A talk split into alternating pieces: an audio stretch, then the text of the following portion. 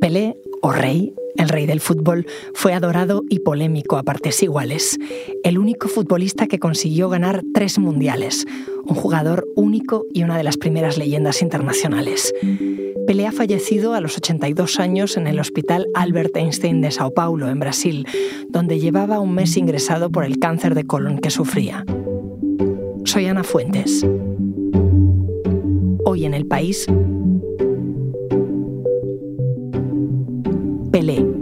fin de una era.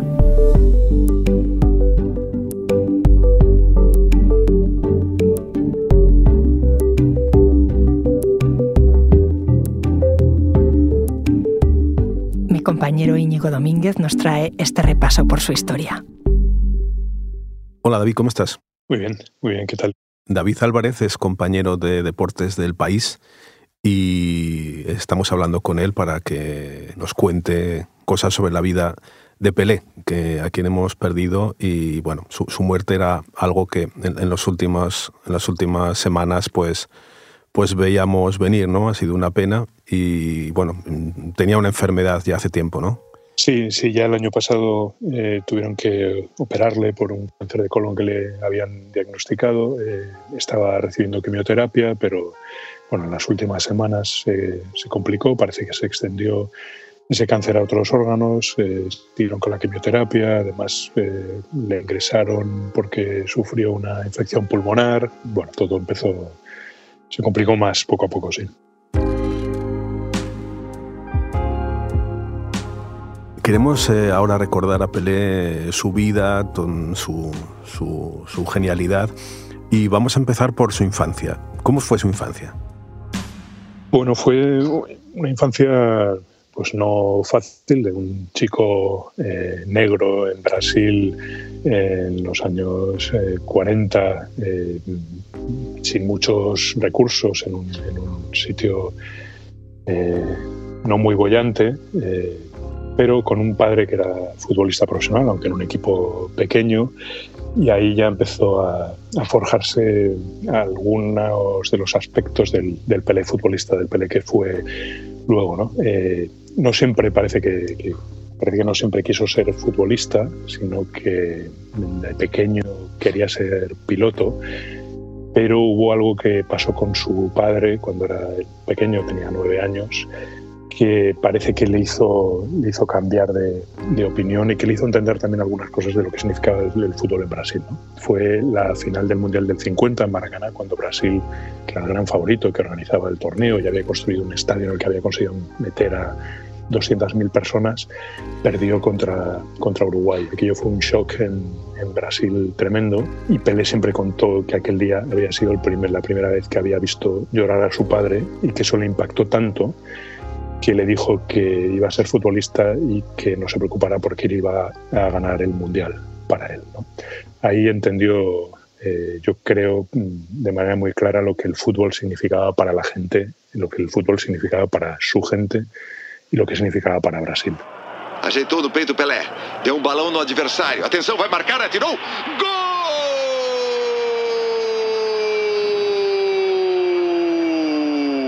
Gol do Brasil! Pelé, uma de gol. Pues Pelé consiguió ese, ese sueño de, su infancia, ¿no? de ganar un mundial para su padre, y no, y no solo uno.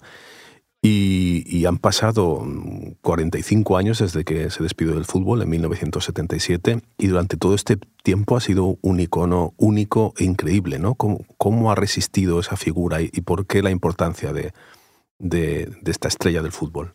Pues sí, está, está muy ligado precisamente al Mundial, ¿no? ese que le dijo a su padre que, que ganaría y que luego efectivamente ganó tres veces. Eh, el Mundial tiene una potencia tremenda para generar imágenes, ídolos, eh, y en el caso de Pelé eh, eso se multiplicó muchísimo, ¿no? no solo porque es el único futbolista que ha ganado el Mundial tres veces, sino por algunas cosas que él hizo en los Mundiales y que nadie antes había ni siquiera intentado o, imaginado. ¿no? La, la, mezcla esa de fantasía en un momento tan extraordinario le convirtió en alguien muy especial. ¿no? Recordarás Eh, bueno, fue el primer futbolista que, intentó, que todo el mundo vio que intentaba marcar un gol desde el centro del campo y lo hizo en un mundial. Eh, los, sombreros que, hizo en el área en, finales de un mundial, un regate eh, alucinante que hizo cuando el balón llegaba y iban juntos él y el portero contrario por él y él en lugar de regatearle la deja pasar, da la vuelta alrededor del portero y entonces tira. O sea, la mezcla de fantasía y, escenario gigantesco yo creo que hicieron que todavía Pelé sea más grande de lo que habría sido ganando tres mundiales, que ya es tremendamente extraordinario. Y sin embargo, hay una frase que dijo una vez que siempre me ha llamado la atención, lo dijo creo a finales de los 60, y dijo, no quiero ser Pelé. ¿Esto cómo se explica? ¿Por qué lo dijo? Sí, eh, la verdad es que Pelé era tan grande y fue tan grande, especialmente en Brasil, y tenía un significado tan grande eh, para la gente, para los gobiernos. Eh, para todo el mundo, que llegó un momento en el que se sintió casi aplastado por todo aquello.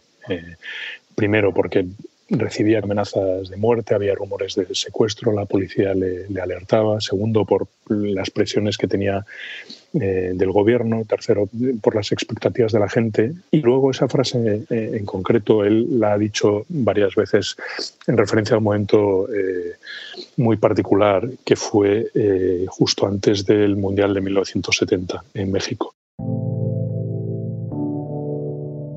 Después del del 66 en Inglaterra, él decidió que nunca más quería volver a jugar un mundial. terminó muy frustrado porque eh, se tuvo que ir de ese mundial lesionado. Portugal lo sacó a patadas eh, de ese mundial, lo terminaron lesionando en, ese partido que, ganó, que terminó ganando Portugal. Y él después de eso, y después de haber tenido también una experiencia bastante frustrante en el Mundial del 62, donde también sufrió una lesión, pensó que no le merecía la pena volver a un mundial eh, que para él significaba tanto desde siempre y en el que se había sentido tan frustrado por cosas que no tenían que ver con el juego, sino por las lesiones, que es algo de lo que más eh, frustra a los futbolistas. Entonces se juntó eso con el empeño de la dictadura brasileña de que Pele acudiera al Mundial de 1970 para recuperar el trono que había tenido en el 58 y en el 62, pero que no conservó en el 66. Todo eso a Pelé, según contó años bastante más tarde, le provocó una angustia tremenda que le llevó a decir esa frase de yo no quiero ser Pelé y que continuaba diciendo eh, algo así como que quería que el Mundial eh, del 70 pasara cuanto antes y no tuviera nunca más que volver a enfrentarse a ello. También es llamativo, David, que Pelé siempre jugó en el mismo equipo, el Santos, ¿no? Algo que hoy es impensable, mm, pero claro, es que era otra época del fútbol y de cómo, cómo eran la, las relaciones entre Europa y Sudamérica. ¿Cómo era aquella época? Sí, era muy, muy distinta y sobre todo en el, en el caso de, Pelé. ¿no? Eh, es verdad que, que ya a principios de los años 60, después de haber ganado el Mundial del 58 con Brasil, su primer Mundial, muchos grandes clubes de Europa se interesaron por él y, y ofrecían cantidades muy grandes al Santos, ¿no? Pero en ese momento el gobierno brasileño le declaró tesoro nacional o patrimonio nacional y, por tanto, inexportable. Entonces hubo una decisión del gobierno de impedirle salir de Brasil. Y, y Pelé, además, durante esa época era probablemente el futbolista mejor pagado del mundo, aunque fuera en Brasil. Eso, eh, como decías, es algo impensable ahora, donde esos equilibrios han cambiado y, y, cualquier futbolista del Santos, empezando por Neymar, no se plantea una carrera de toda la vida en ese equipo. Mira, David, le he pedido a mi compañero Enrique González, que entre otras cosas ha escrito grandes columnas de fútbol, que nos hable del paso de Pelé por el Santos.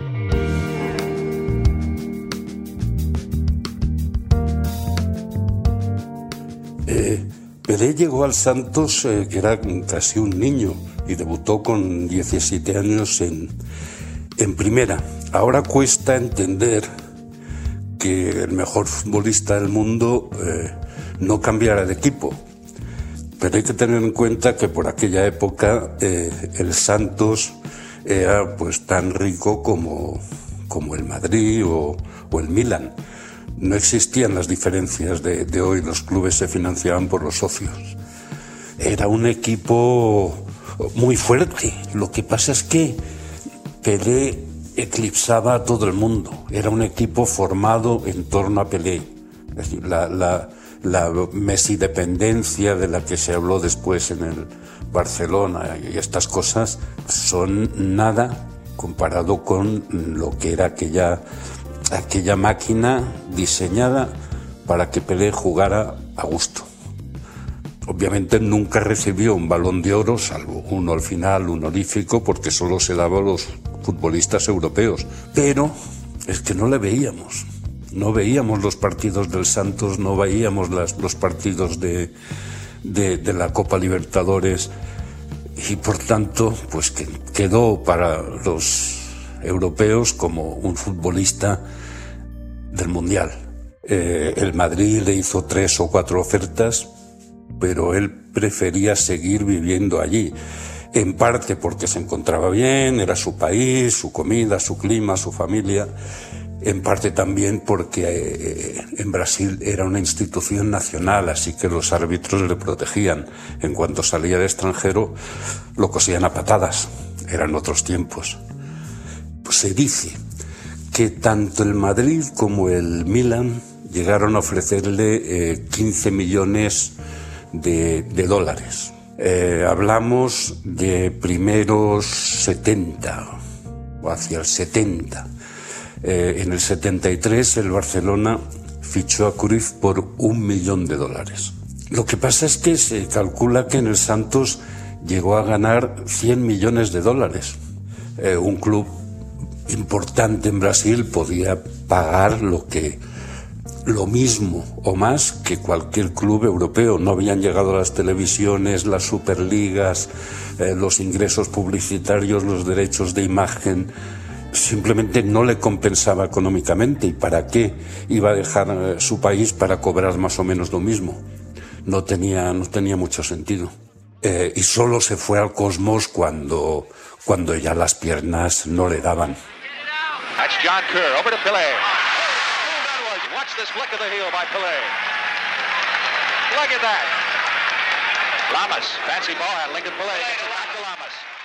David, ¿por qué Pelé se fue al, al Cosmos de Nueva York? Pues es una historia curiosa, ¿no? Pelé terminaba su contrato con el Santos en el 74 y algunos equipos europeos volvieron a, a interesarse por él. Era ya una etapa de su carrera en la que ya estaba bastante declinante, eh, había renunciado a la selección, claramente él quería dejar el fútbol o veía que tenía que dejar el fútbol, pero eh, eh, varios equipos de Europa y el Cosmos en, Estados Unidos se interesaron por contratarlo. Había un pequeño movimiento en Estados Unidos para intentar promover el, el fútbol, en lo que ellos llaman todavía soccer ahora y entre esos promotores estaban, eh, estaban empresarios de, la Warner que se encapricharon con construir un, gran equipo en Nueva York. Apenas había nada. Y eh, pensaron que lo mejor, ellos que venían de, una industria de, estrellas, de figuras, pensaron que lo mejor era contratar a la más grande que hubiera en aquel momento, ¿no? Y esa todavía era, era Pelé y consiguieron convencerle, aunque no fue eh, lo único que necesitaron, porque el gobierno brasileño seguía oponiéndose y para que estos empresarios de la Warner consiguieran llevarse a pelea a Estados Unidos, tuvo que intervenir Kissinger y hacer una serie de gestiones con el gobierno brasileño para que finalmente Pelé terminara en Nueva York debutando en un campo lamentable que tuvieron que pintar eh, de verde para que pareciera que había hierro en todo el terreno. ¿no?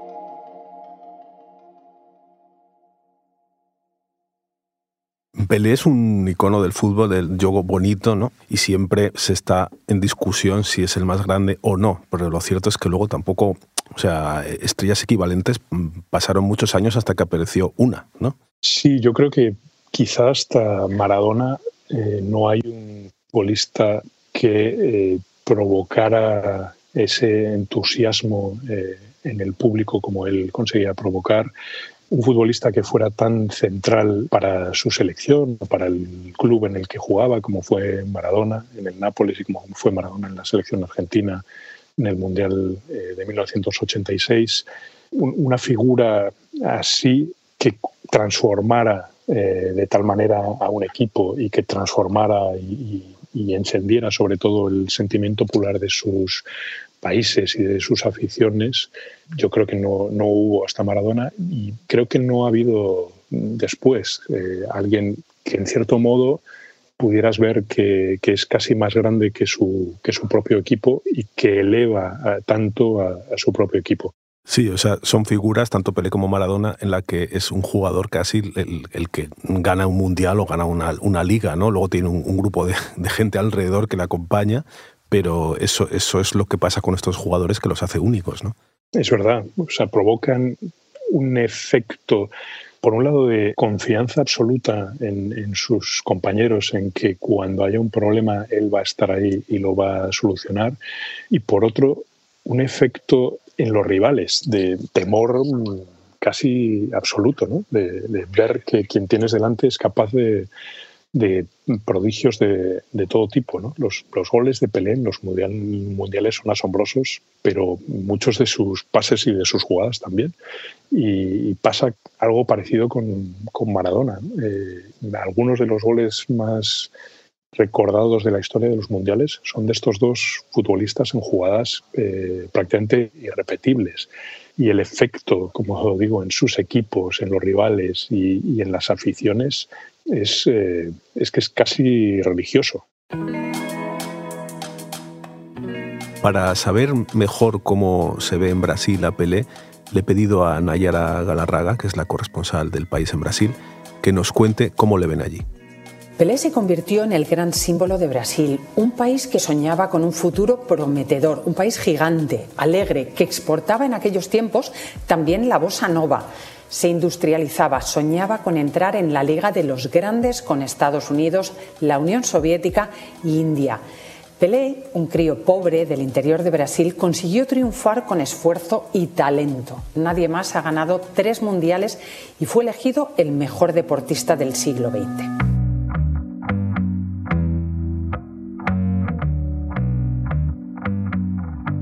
Resulta que el ascenso de Pelé coincide con la popularización de la tele.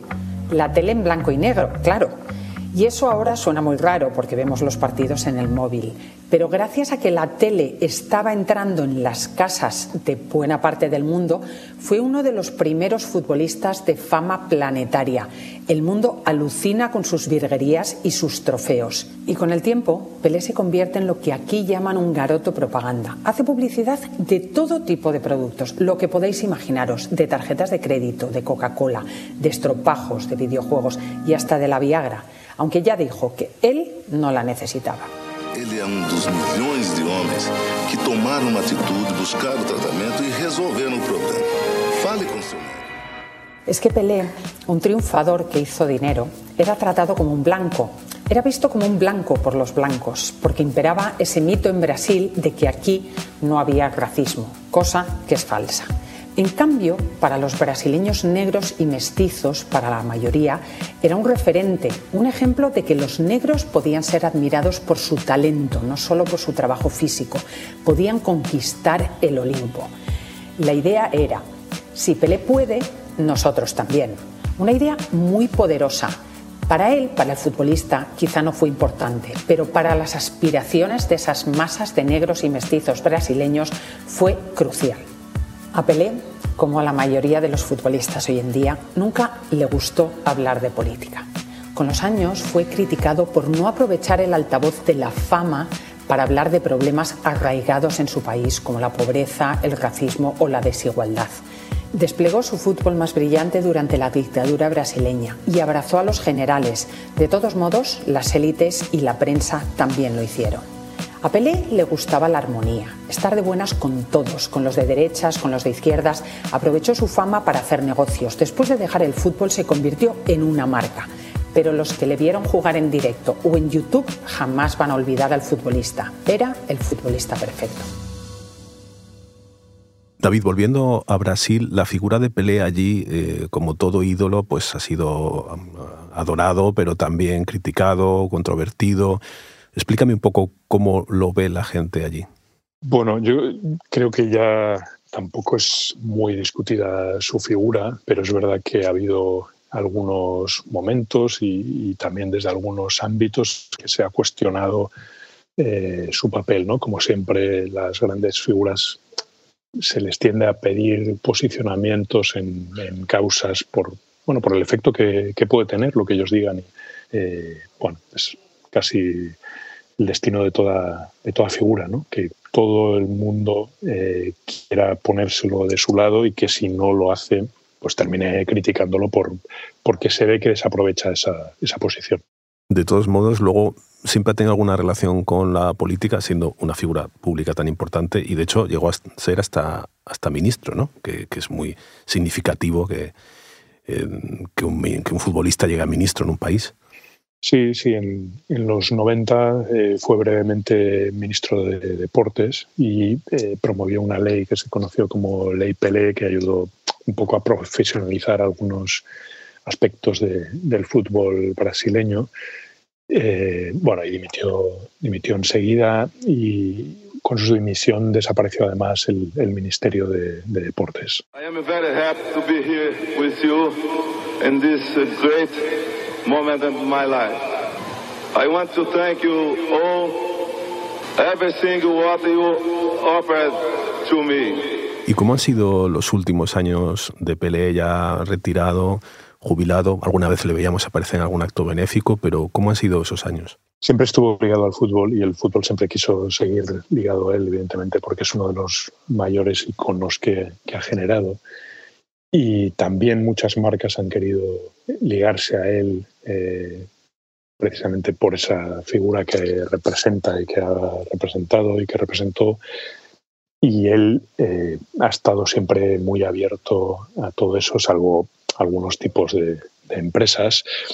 Entre otras cosas porque Pelé no, tuvo muy buen ojo o muy buena suerte con los negocios y, se arruinó varias veces. Eh, y, necesitó siempre eh, conseguir nuevos contratos, nuevos acuerdos. Eh, hubo épocas en las que Pelé cobraba hasta por las entrevistas, eh, pero, pero es que de verdad pasó dificultades económicas, no solo antes de ser profesional y cuando era niño y con su familia, sino después de haber sido el más grande de todos los tiempos. Pues te voy a sorprender con una anécdota porque yo una vez estreché la mano de, de Pelé y no te imaginas dónde. ¿Cómo fue eso? Pues fue en un crucero. No. en, un crucero temático de fútbol en el que él era la estrella, el reclamo del crucero yo estaba ahí, eh, no acudiendo al reclamo, sino porque fui a hacer un reportaje del, crucero, ¿no? Pero me sorprendió que, bueno, pues que Pelé acabara haciendo ese tipo de cosas, ¿no? Pero es que estaba allí como una especie de muñeco con el que te hacías selfies o estuvo todo el rato allí, ¿cuál era que hacía Pelé allí? Yo creo que se embarcó, eh, estuvo un par de días y luego se bajó en otro puerto así de un poco de Strangis, pero había una cena de gala y tal en el que estaba él y luego desfilaba todo el crucero, todos los pasajeros, que además era un crucero de estos de 3.000 personas y te hacías una foto con él y tal, y, pagando, claro. Y te estrechaba la mano y no sé qué, yo tengo una foto, una foto con Pelé. Sí, bueno, luego se bajaría y se subiría en otro barco mientras vosotros dabais vueltas. pues sí, pero bueno, para mí fue muy emocionante porque era, bueno, como para cualquiera, pues un ídolo y, y bueno, me hizo mucha ilusión. David, muchas gracias por contarme la vida de Pelé. Gracias a ti. Un saludo. Un abrazo.